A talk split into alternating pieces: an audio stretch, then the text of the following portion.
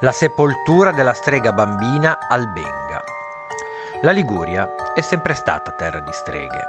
Infatti tra il 1587 e il 1588 in un borgo montanaro di Ponente, quello di Triora, si consumarono tremendi processi contro donne accusate ingiustamente o forse no di stregoneria. Tuttavia anche in altre zone del Ponente Ligure si hanno casi poco conosciuti di stregoneria, ma non per questo meno drammatici.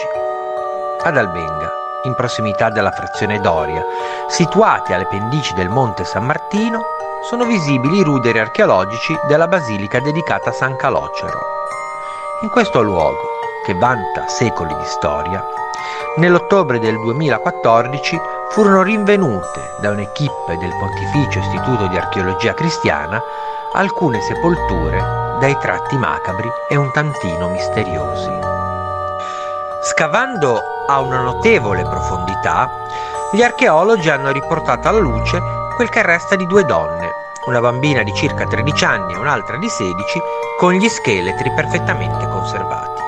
La particolarità di questo ritrovamento è che subito dopo la morte la tredicenne è stata sepolta in direzione della chiesa, ma con la faccia rivolta verso terra, forse per precluderle così la via del cielo. Diversa ma non meno inquietante invece è la tumulazione della seconda ragazza. Il corpo, dopo essere stato dato alle fiamme, è stato bloccato al terreno sotto diverse e pesanti lastre di pietra. La sorte di essere sepolti con il viso rivolto verso il terreno toccava a coloro che non erano degni della resurrezione, in quanto elementi pericolosi per la società, ma nel caso di questa piccola i motivi potrebbero ritrovarsi nella paura di aver avuto a che fare con una giovane che esercitava le arti malefiche. Quindi uno dei motivi di tale sepoltura potrebbe essere quello di impedire alla giovane fattucchiera di ritornare dal mondo dei morti. Era pensiero comune nell'antichità che l'anima malvagia potesse uscire dalla bocca del defunto per incarnarsi in altri esseri viventi, allo scopo di continuare a perpetrare il male fra gli uomini.